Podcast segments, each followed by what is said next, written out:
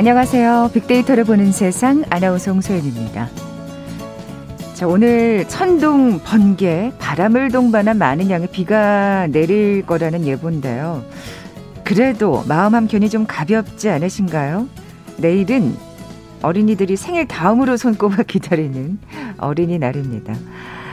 아, 지금쯤 부모님들은 어떻게 시간을 보내야 할까? 선물은 뭐가 좋을지 참 고민하고 계실 것 같고요. 반면 어린이들이라면 기대감이 한껏 부풀어 있을 것 같습니다. 저도 예전 어릴 적 그 설레던 추억이 떠오르는데요. 근데 예전과는 참 달라진 게 많죠. 코로나19 시대 어린이날의 풍경, 인기 선물 순위는 물론이고요. 또 한창 커야 할 어린이, 청소년들의 성장, 행복 지수 또한 영향을 받고 있다고 합니다. 잠시 후 통통 튀는 통계 빅데이터와 통하다 시간에 코로나 시대의 어린이라는 주제로 자세히 얘기 나눠볼 거고요. 자, 비대면 시대 어린이뿐 아니라 가족 간의 관계에서도 변화가 찾아오고 있죠. 이어지는 세상의 모든 빅데이터 시간에 분석해 봅니다.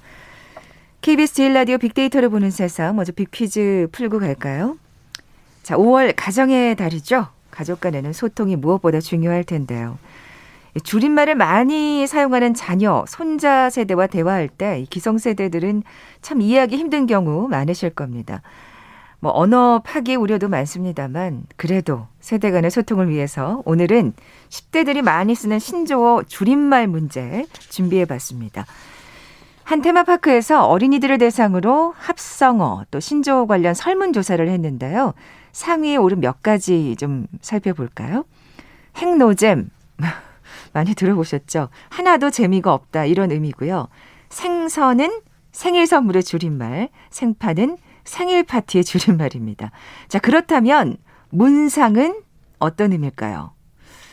보기 드립니다. 1번 문화상품권, 2번 문상예절, 3번 문상가기, 4번 문상객.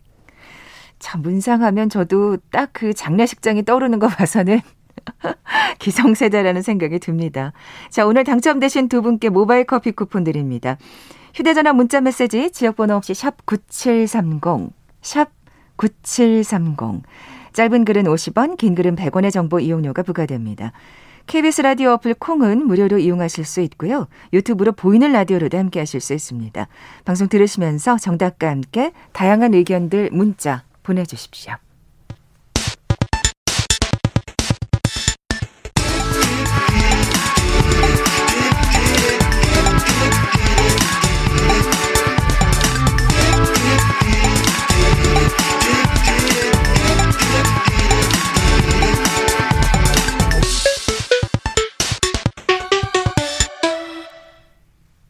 데이터와 차트로 세상을 보는 시간이죠. 통통 튀는 통계, 빅데이터와 통하다. 디지털 데이터 전문가 김원식 박사 나와 계세요. 안녕하세요. 네, 안녕하십니까. 자, 내일 어린이날 앞두고 좀 어린이 얘기를 좀 해볼 텐데. 네. 이뭐 코로나 19 사실 뭐 어린이뿐 아니라 우리 모두에게 큰 영향을 미쳤습니다만 네. 그 와중에서도 이 어린이들의 언어 발달에 영향을 끼쳤다는 연구 결과가 네. 나왔다면서요? 사실 어린이들은 어렸을 때 정말 많은 어 그 대화들을 해야 됩니다. 또 주변 또래들과 놀아야 되기 때문에 그러면서 이제 사회 발달도 알고 지능 발달도 알고 또 사회 이제 적응도 하는 것이죠. 그런데 이제 잉글랜드 지역의 5만 명을 대상으로 연구를 해보니까 언어 발달과 관련돼서 4, 5세에 해당되는 아이들이 좀 도움이 많이 필요한 것으로 한 어. 76% 정도 이렇게 좀 도움이 필요한 것으로 나타났다 이렇게 얘기를 하고 있는데요. 그만큼 이제 사회생활을 제대로 못했기 때문이겠죠. 네. 예. 심지어는 할아버지 할머니들과 보내는 시간도 부족한 것이고 또 음. 나가 뛰어노는 날도 없기 때문에 사실 사람과의 관계도 있지만 사물과 또 자연과 이렇게 교감하면서 느끼는 아, 그렇죠. 감정의 발달도 굉장히 중요하잖아요. 음. 그리고 뭐 예를 들면은 심지어는 어, 대화조차도 나누지 못하게 하니까 뭐 사람을 만난다 하더라도요. 그렇죠. 예. 예. 그런 면에서 이제 언어 발달 또 말하기 관계성 이런 것들이 좀 많이 문제가 돼서 영국 같은 경우는 우리나라 돈으로 이런 학 어, 문제들을 해결하기 위해서 한 277억 원 정도의 예산을 투입하겠다. 음. 어, 이렇게까지 이야기를 하고 있을 정도로 좀 어, 심각한 상황이죠. 네, 의미 있는 연구 결과입니다. 사실 네. 우리나라에서도 이런 어떤 네. 연구라든지 말씀하신 대로 네. 어떤 재정 네. 뒷받침이 필요할 것 같아요. 그렇습니다. 워낙 지금 코로나 19가 네.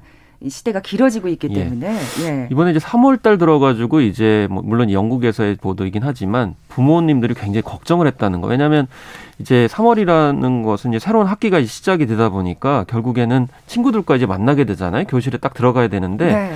이때 이제 적응을 아이들이 못하는 거죠. 심지어는 갈등이 생겼을 때도 도움을 요청하지 못한다거나 구석에 있다든지 음. 예 그렇기 때문에 이것이 결과적으로는 어린 아이들의 자존감, 자신감, 자존중감 이런 아, 발달에도 이제 부정적으로 영향을 미친다는 거죠. 그래서 전문 교육가들은 이런 어 문제를 겪은 어, 언어 소통의 문제를 겪은 아이들이 어른이 됐을 때 읽기 능력에 아, 문제가 생길 경 어, 가능성이 네 배 높고 네. 정신 건강에 문제가 생길 경우는 세배 그리고 실직할 확률도 두 배가 높다라는 아이고, 참. 점에서 봤을 때 이 어린 시절에 이런 음, 음. 코로나 19 상황이 앞으로 어떻게 영향을 미칠지 좀 더좀 진지하게 그러니까요. 예, 연구를. 하고 대응할 필요성이 있겠다라는 생각이 듭니다. 네, 사실 정말 그래요. 이, 이 시기를 제대로 보내지 않는다면 당연히 이제 어른이 돼서도 영향을 네. 미칠 수밖에 없고요. 그리고 진짜 그렇더라고요. 애들이 네, 이렇게 지나가는 아이들은 제가 우리 반이던가 그렇죠. 그렇게 얘기를 하더라고요. 그러니까 네. 워낙 또 자주 보지도 못할 뿐더러 네. 마스크를 쓰고 있으니까 네. 같은 반 친구가 누군지도 제대로 파악을 못하는 이런 상황에서 사회생활이 자- 얼마나 네. 가능하겠어요. 자칫하면 하면 친구 없는 세대가 될 수 있는 아, 참. 그런 것은 참 우리가 생각하지 못한 그래요. 예, 그런 예. 상황이라고 볼 수가 있겠죠. 정말 뭐 확진자 수, 뭐 백신 이런 것도 중요하지만 그 이면에 이런 어떤 일반 네. 생활에 대해서도 우리가 좀 네. 일상 생활에 대해서도 관심을 기울여야겠습니다. 특히 네. 어린이들 같은 경우에는요. 네. 어, 영국에서는 어린이들에게 마스크를 착용하게 하는 게 인권 침해. 참 이거를 우리나라 사회에서도 어떻게 받아들여야 될지 네네. 좀 생각을 해봐야 되는데 영국의 사례를 우선 말씀드리면은 네네. 런던 동부의 한 교육청이 관내 56개 초등학교에 44세 아이들부터 마스크 착용 의무 를 이제 지시를 했어요. 그랬더니 가디언이나 인디펜던트 같은 유명 매체에서 아동 학대다 이거는 아, 이렇게 했다는 거죠. 네네. 특히나 실제 영국 정부의 지침을 보면 만 11세 미만의 어린이들은 마스크를 쓰지 않아도 되고요. 만 3세 미만은 건강과 안전 이유로 착용이 권고되지 않습니다. 그런데 이유는 코로나19에 걸려도 아이들은 심각한 상태가 안 될 가능성이 높다.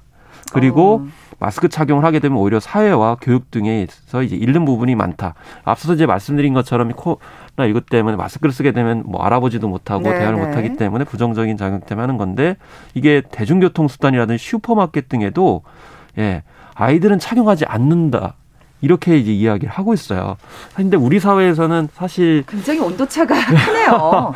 어린이집이라든지 이런 교육관에서 아이들이 안 쓴다든지 이제 매개돼 가지고 가족으로 감염이 되기 때문에 음, 음. 이 마스크를 되도록이면 써야 되는 거 아니냐 이렇게 생각할 수도 있는 거거든요. 이제 개인 위생을 생각해서 아이들의 그런 호흡기나 이런 문제가 생길까봐 되도록이면 안 쓰이는 그런 측면이 있지만 다른 사람을 생각하면 마스크를 좀 써야 그쵸. 되는 거 아니야? 이렇게 생각을 할 수도 있는데 심지어 영국 정부 지침을 보면요 예. 마스크라는 단어가 없어요. 뭐 얼굴 가리개, 스카프, 큰 손수건, 수제로 만든 천 가리개로 안전하게 얼굴을 음. 가려라.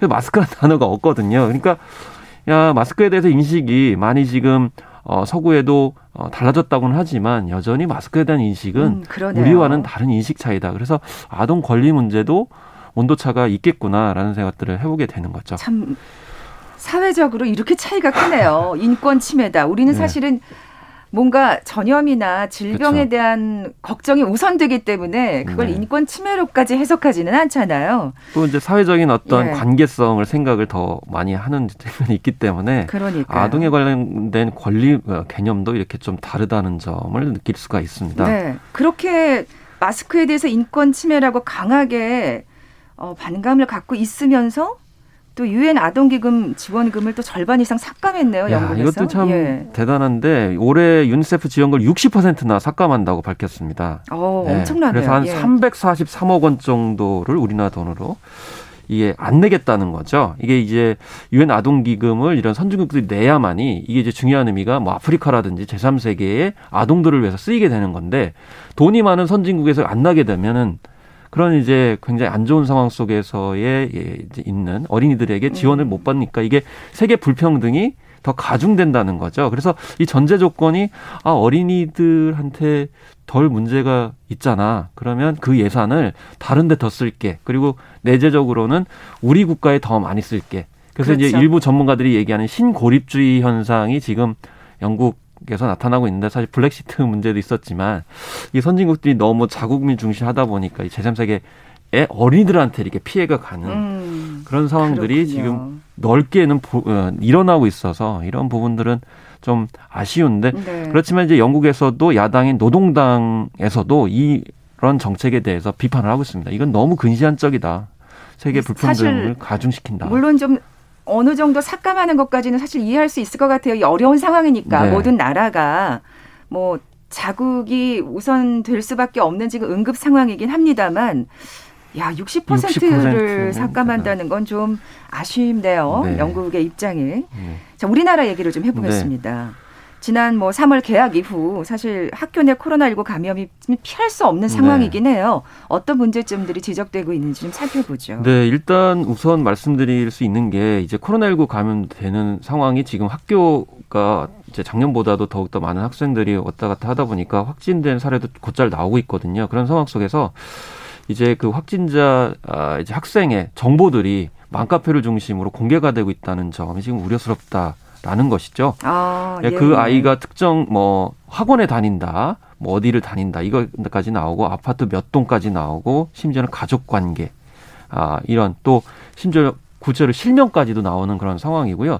제 어, 아는 분도 최근에 이제 어 확진된 가족이었는데 어, 아이는 가, 어, 확진이 되지 않았어요. 근데 확진된 가족의 아이다라고 하는 정보가 돌아가지고 굉장히 고통스러워 하더라고요. 그래서 네네. 많이 인식 개선이 되고 있음에도 불구하고 아직도 이렇게 신상이 그대로 공유되는데 이게 어른들은 그래도 덜 하지만 아이들은 정말 상처를 많이 그렇죠. 받을 수가 있기 때문에 예. 이런 낙인 네. 찍는 분위기는 진짜 정말 조심해야 됩니다. 더구나 그 예. 그 아이가 그 감염이 되지도 않았어요. 단지 아. 그냥 가족이라는 이유만으로 그 예, 정보들이 예. 공유되는 것 이런 점들은 정말 개선의 필요가 있습니다. 이거야말로 인권 침해죠.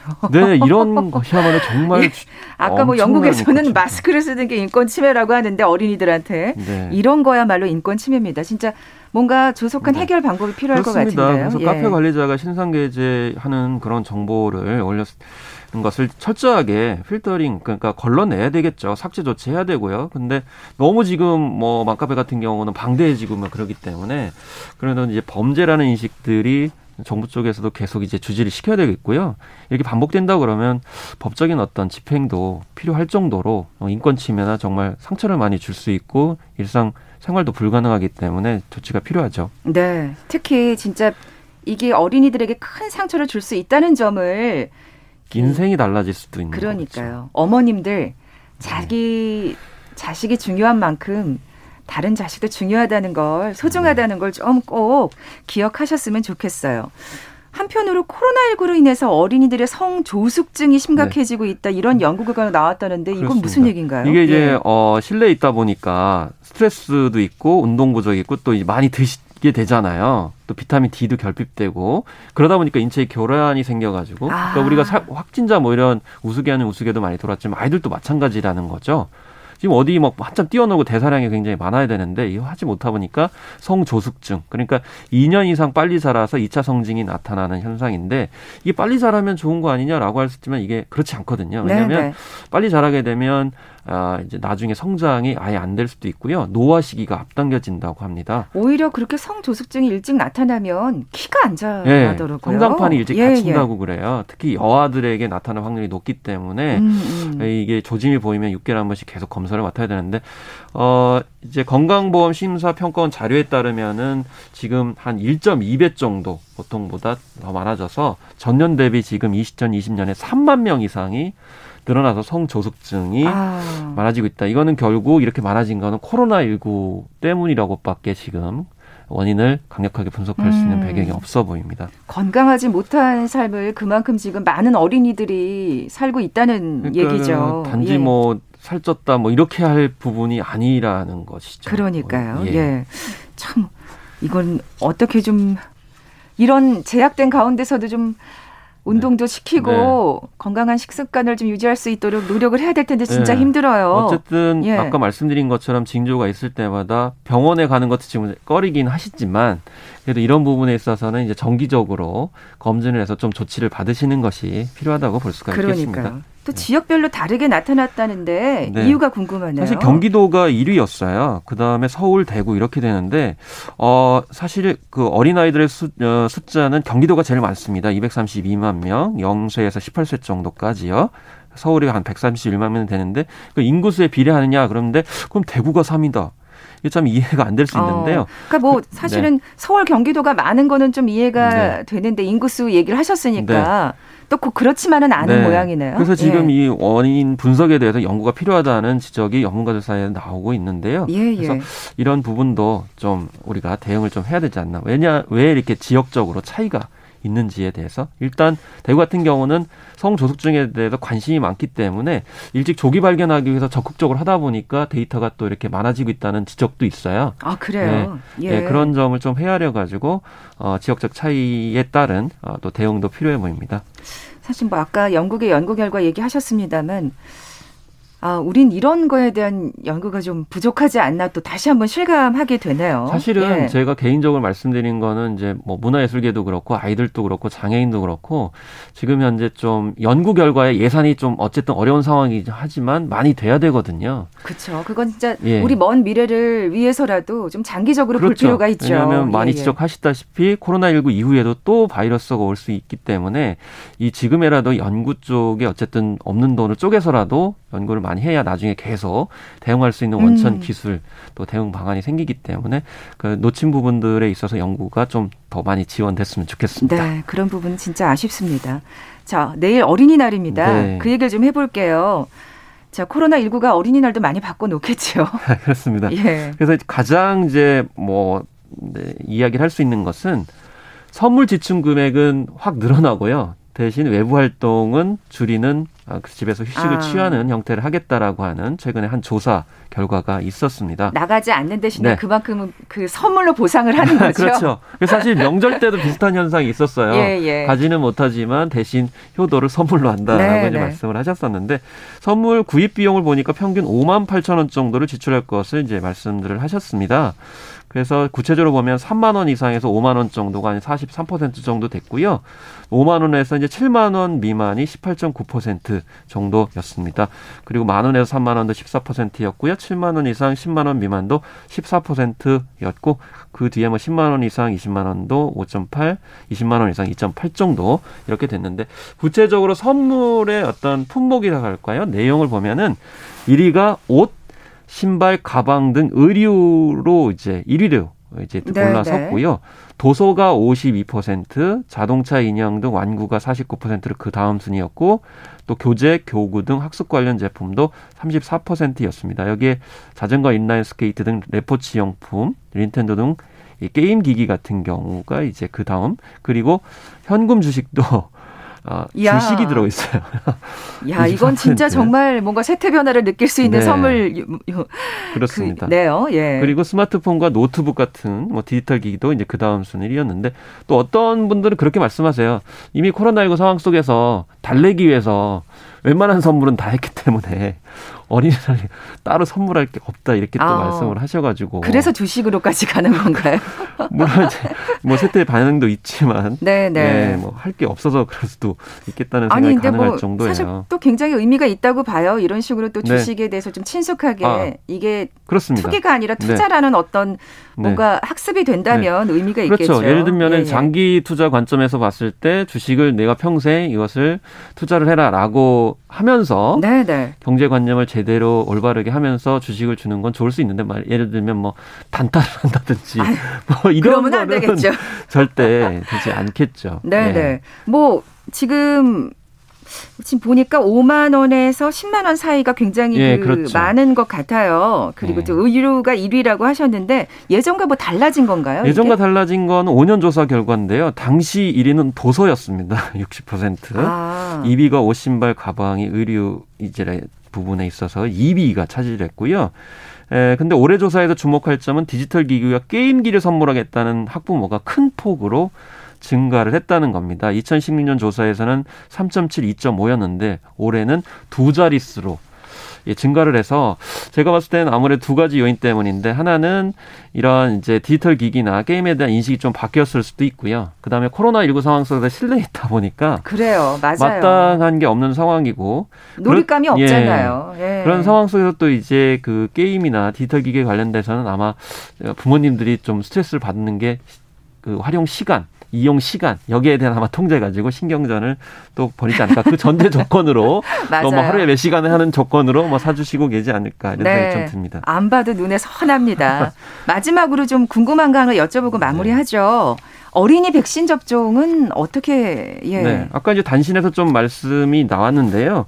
어, 관련 이제 회사들이 늦은 여름이나 올 어, 이제 가을 초에는 5세에서 11세 아동에 대한 데이터가 산출이 가능하다고 합니다. 그래서 올해 말쯤에는 5세에서 11세 어린이도 백신 접종이 가능할 것이다. 어. 이게 사실 어린이날 선물보다도 기다리는 게 아닌가라는 그러네요. 생각이 들고 예, 예. 관련 회사들은 지금 12세에서 15세 청소년에 대한 백신 긴급 사용도 요청을 한 그런 상황이라서 관련 회사들의 이제 연구 데이터를 보니까 6개월에서 2세, 2세에서 5세 5세에서 11세에 관련돼서 이렇게 따로 어 이제 그룹을 묶어 가지고 지금 인삼 시험을 하고 있다고 해요. 아, 그렇군요. 어쨌든 이제 연말 정도 돼야 또 어린이들이 이제 백신을 접종을 받고 마스크 없이도 생활을 할 수 있는 그런 상황이 예, 될수 있다고 이렇게 이야기를 하고 있습니다. 네. 다음 내년 어린이날에는 제발 정말 네. 마스크 없이 밖에 나가서 외부 아, 활동을 그렇습니다. 하면서 그게 그냥 즐거운 선물이 큰 선물이 될 수 있기를 바랍니다. 그러니까 야외에서 그냥 숨 쉴 수 있는 게 커다란 선물 아닌가 싶어요. 아, 그러니까 그게 큰 선물이 되다니 내발달에도 도움이 되고요. 예, 네. 예, 정말 씁쓸합니다만 어쨌든 또 내년 어린이날을 네. 기대해 보겠습니다. 그렇습니다. 자, 지금까지 통통 튀는 통계 빅데이터와 통하다 디지털 데이터 전문가 김원식 박사와 함께했습니다. 고맙습니다. 네, 감사합니다. 잠시 정보센터 헤드라인 뉴스 듣고 돌아올게요. 홍남기 국무총리 직무대행은 오늘 오전 국무회의에서 부동산 정책과 관련해 최근 일부 제도 보완에 대한 목소리가 있는 가운데 특히 무주택자, 서민, 중산층, 청년층 등 주거 취약층에 대한 추가 지원 필요성이 제기되고 있다고 말했습니다. 더불어민주당 윤호중 원내대표는 국민의힘 김기현 신임 원내대표가 여당이 법사위원장을 맡은 것을 놓고 불법, 작물 같은 표현을 쓰는 것에 유감을 밝히고 법적 근거를 제시해달라고 요구했습니다. 원희룡 제주도지사는 윤석열 전 검찰총장이 대권에 도전한다면 전직 대통령 두명이 구속되고 지금 대통령에 발탁됐다가 갈라선 입장에 대해 명백히 대답해야 한다고 말했습니다. 방역당국은 코로나19 대응을 위한 집단 면역 형성의 목표는 바이러스 완전 퇴치가 아니라 일상생활을 회복하는 데 있다고 강조했습니다. 초중 고등학생 10명 중 9명가량은 코로나19의 감염 위험에도 등교해서 공부하고 싶어 하는 것으로 조사됐습니다. 국방부는 6.25 전사자의 유가족 132명에게 내년까지 순차적으로 1인당 1천만 원을 지급할 예정이라고 밝혔습니다.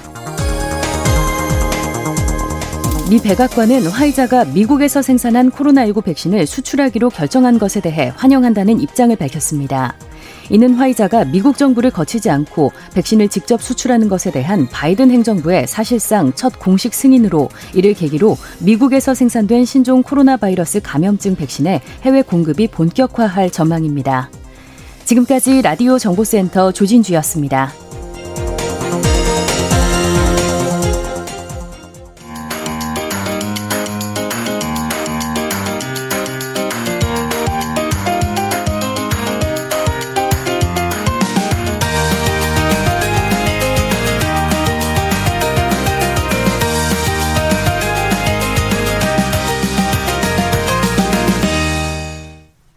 궁금했던 모든 화제와 이슈로 빅데이터를 분석해보는 시간이죠. 세상의 모든 빅데이터 마이테이스트 민지영 대표 나와 계세요. 안녕하세요. 네, 안녕하세요.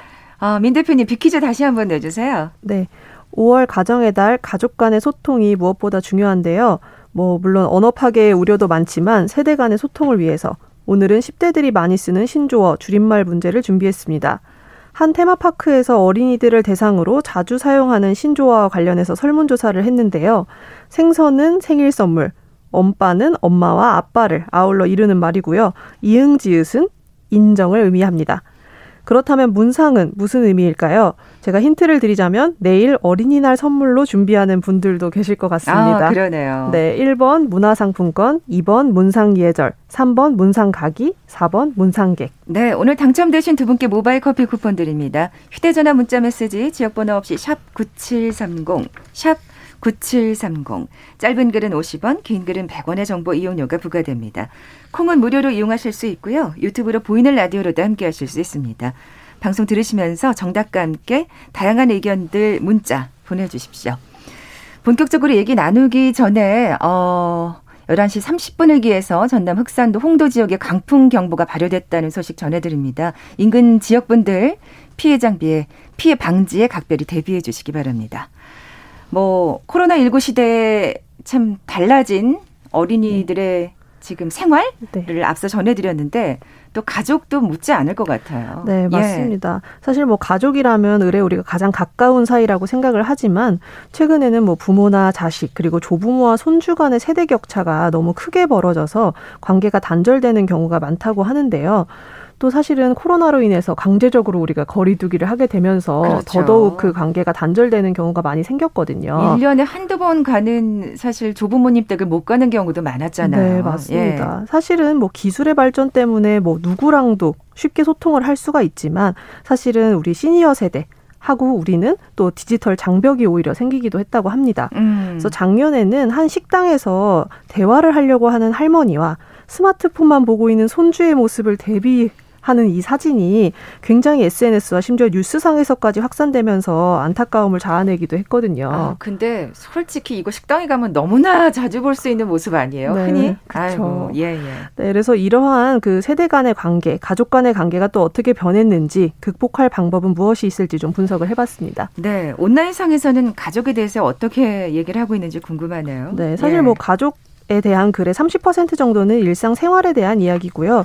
근데 15% 정도는 가족 관계에 대한 고민 이야기들이 많았습니다. 음. 근데 특히 질문과 답변을 남기는 한 채널에서는 청소년들이 굉장히 많이 가족 고민을 이야기하더라고요. 아. 물론 부모님이나 뭐 형제 자매들 간의 직접적인 갈등이 있기도 한데 부모님들 간의 문제, 부모님 간의 다툼, 나 이외의 형제 자매들 간의 갈등들을 보면서 본인이 영향을 받아서 고민을 하는 아. 케이스들이 굉장히 많거든요. 이런 거 참 속상하죠. 예. 네, 이런 글들을 보면서 청소년들에게는 본인이 주체가 되는 그런 문제나 갈등보다 가족 구성원 모두의 상황이나 문제들이 온전히 이들한테 영향이 좀 미치는 것으로 보였거든요. 그럼요. 얼마나 또 감수성이 예민할 때입니까? 그렇죠. 예, 예. 또한 근데 온라인 커뮤니티에서 부모들이 남기는 글에는 육아와 자녀 그리고 아이와 관계된 사람들에 대한 고민이 줄을 이루고 오히려 그들의 부모나 배우자와의 고민을 언급하는 것은 굉장히 꺼려하시는 걸로 봐서는 이제 자녀와 부모 간의 갈등이나 고민들이 온라인상에서 굉장히 많이 언급되는 것으로 보였습니다. 그렇군요.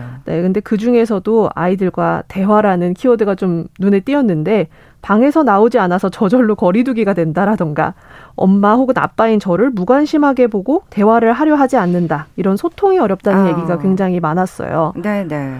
뭐 또 다른 유형의 글도 좀 살펴볼까요? 네, 네, 뭐 사실은 3, 40대 부모들이 육아 고민을 말하면서 오히려 자신의 부모님은 내가 이들에 대해서 자연스럽게 이해하게 됐다라는 그런 과정이 담긴 글들이 많았습니다. 아까 좀 소통이 어렵다 이런 얘기 하셨는데 네.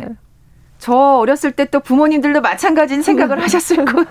그러니까 저희 부모님도 그렇고요. 네. 네. 또 멀리 떨어진 부모님과의 만남을 언급을 하면서 부모님이 나이 들어가심을 안타까워하는 이야기들도 있었는데요. 이게 왜 나이 들어야 부모님이 보일까요? 아, 그러니까요. 네. 내가 역시 경험을 통해서 또 맞아요. 부모님을 이해하게 되고 그러면서 또 이제 언급도 되는 키워드들인 것 같았습니다. 네. 자, 이번엔 좀 구체적으로 코로나로 인해 스트레스 받는 가정에 대해 좀 얘기를 해볼 텐데 의외로 자녀 세대의 스트레스가 컸다면서요. 네, 맞습니다. 예. 61.7%의 학생들이 코로나 이후로 정서적 위기나 우울, 불안에 시달리고 있다고 답을 했더라고요. 아이고. 네, 코로나가 대유행하는 시기에는 내가 확진이 될 수도 있다는 불안감을 표출하기도 했고요. 유행 전후에는 무력감을 느낀다라고 답을 했는데 그 원인 중에 하나가 가족 갈등이더라고요. 음. 네, 35%의 응답을 했는데 코로나의 유행이 얼마나 좀 가정에 영향을 미치는지 좀 알 수 있었고요. 또 그 갇힌 공간에 계속 있다 보니까 갈등이 쌓일 수밖에 없어요. 그렇죠. 근데 네. 사실은 안타까운 거는 부모들의 양육 스트레스를 푸는 방법으로 너무 이게 올바르지 못한 방법인데 가정 폭력이나 학대 등으로 아이고. 네, 풀어버리는 이런 사건들이 발생을 네. 하고 있습니다. 사실 프랑스 같은 경우에는 뭐 가정 폭력 건수가 그 이전 연도 대비 32%나 증가했다고 하는데 아. 네, 국내에서도 이보다는 적지만 코로나 이전 대비 11%나 증가했다고 하거든요. 음, 음. 그래서 아이들이 이렇게 좀 가정 폭력에 고스란히. 노출돼 있는 셈이니까 좀 우리 모두의 관심이 필요할 것 같습니다. 참 어린이날을 하루 앞두고 이런 얘기하기 참 슬프네요. 그러니까 너무 안타깝지만 사실은 이게 현실이라서 네, 좀 관심을 가져줘야 될 것 같아요. 조부모님의 스트레스도 크다면서요? 네, 맞습니다. 사실 이 비대면 시대가 사실 조부모님 세대에게는 너무 또 멀고 어색한 이야기가 될 수 있는데요. 네. 이 디지털 장벽이라고 하는 게 더욱 견고해졌다라고 볼 수 있습니다. 안 그래도 손주와 조부모님 간의 대화가 굉장히 부족한데 이마저 만남의 기회를 뺏어갔으니까 음, 얼마나 그, 외로우실까. 그렇죠. 네. 이런 것들이 그리움이 또 굉장히 커지는 상황인데요. 이런 쓸쓸함과 외로움뿐만 아니라 더욱 스트레스가 심한 가정은 조부모님이 손주를 돌보는 조선 가정이라고 하더라고요. 우선 그렇게 계속 붙어 있다 보니까 우선 체력적으로 진짜 힘드실 것 같아요. 그렇죠. 아이고. 네, 응답자 중에 77%의 조부모가 이 코로나로 인해 어려움을 겪고 있다라고 답을 했는데 혹시나 본인이 고위험군이기 때문에 코로나에 확진이 될 수 있지 않을까. 그런 걱정도 있으시구나. 네, 손주에게 또 그 감염을 시키지 않을까 이런 그 어려움도 있고요. 손주의 그 학습 관리나 그 미디어 관리 요즘 비대면 수업 때문에 디지털 기기를 많이 사용하잖아요. 네. 이들에 대한 그 관리들도 포함이 되어 있었습니다. 그래서 손주와의 생활이 장기화되는 이 가정들은 스트레스가 또 비례해서 커지고 있는 모습을 보였네요. 음, 사실 이 디지털 사각지대가 이 사실 중 어르신 노년층이다 네. 보니까 스트레스가 더 크지 않으실까 싶은데 자, 이 코로나로 인해 흔들리고 있는 가족 간의 관계 어떻게 극복해야 될까요? 네, 아무래도 사실은 대화 가 가장 중요할 것 같고 그 떨어져 있는 시간이 길다면은 이야기거리가 점점 사라지기 때문에 이런 악순환이 계속될 것 같아요. 그런데 데이터에서 봤을 때는 코로나 이후에서 가장 많이 언급된 극복 방법이 거리두기였습니다. 너무 아이러니하게도 어. 오히려 너무 오랫동안 우리가 24시간 붙어서 대화를 하고 생활을 하다 보니까 물리적인 거리두기 혹은 심리적인 거리두기를 통해서 좀 적당한 관계를 유지하는 게 오히려 지금 시대에는 아. 가족 간의 관계를 유지하는 좋은 방법 방법이겠다라는 이야기를 하고 있었고요. 심리적인 거리두기 그거 진짜 의미 있네요. 그렇죠. 예, 예. 사실 재택근무가 아니라 재택 육아를 하는 것 같다라는 직장인 부모들도 있고요. 예. 눈만 마주치면 잔소리하는 어머니를 좀 피해서 내가 어, 거리두기를 해야 되겠다 이런 이야기들도 있었습니다. 네. 네. 어, 전 이 심리적인 거리두기라는 그 단어 좀 어, 기억을 네. 하셔야 될 것 같아요. 네. 서로 서로 가족 구성원 간에 네. 이 조부모님 세대와의 관계 회복을 위해서 캠페인을 하는 기업들이 있다고요? 네, 이거는 또 거리두기와 반대로 그 떨어져 있는 가족 간의 대화의 계기를 만드는 방법인데요. 뭐 한 게임 업체 같은 경우에는 Beyond Generation이라는 캠페인을 통해서 온라인 게임에 익숙하지 않은 조부모에게 손주가 직접 방법을 알려주고 즐기게 했는데 이게 게임을 하는 게 아니라 이걸 계기로 해서 조부모님이 살아온 이야기나 경험을 듣고 대화하는 그런 의미 있는 시간을 보냈다는 후기가 굉장히 많더라고요. 아. 네, 그래서 아무래도 이런 각 가깝지만 멀게 느껴질 수 있는 가족들하고 이런 깊은 대화의 계기가 될 수 있는 것들을 한 번씩 찾아보시면 좋을 것 같습니다. 네. 야, 이거 진짜 좋은 캠페인이었나요? 네. 예. 자, 지금까지 세상의 모든 빅데이터 마이테이스트 민지영 대표와 함께 했습니다. 고맙습니다. 네, 감사합니다. 자, 오늘 빅퀴즈 정답은 1번 문화상품권이었죠. 0659님, 편의점을 운영하고 있는데 처음 학생들이 들어와서 문상 달라고 해서 당황했던 기억이 나신다고요. 그리고 647 하나님, 애들이 예전에 생선으로 문상 받는다길래 뭔 소린가 했어요. 참 대화하기 힘듭니다. 하시면서 정답 보내주셨습니다. 어, 그리고 어제 당첨자를 제대로 알려드리지 못했었는데 3480님께도 선물 보내드리겠습니다. 빅데이터로 보는 세상 내일 다시 오겠습니다. 고맙습니다.